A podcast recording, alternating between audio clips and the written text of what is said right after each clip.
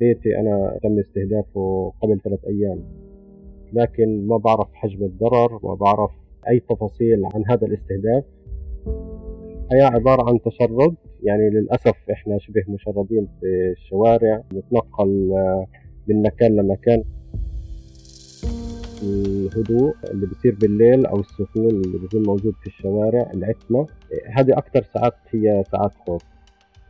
شخصيا ما بعرف انام بالليل. بخاف يصير أي شيء فجأة سواء قريب مني أو آه، قريب من آه، مكان تواجد اسرتي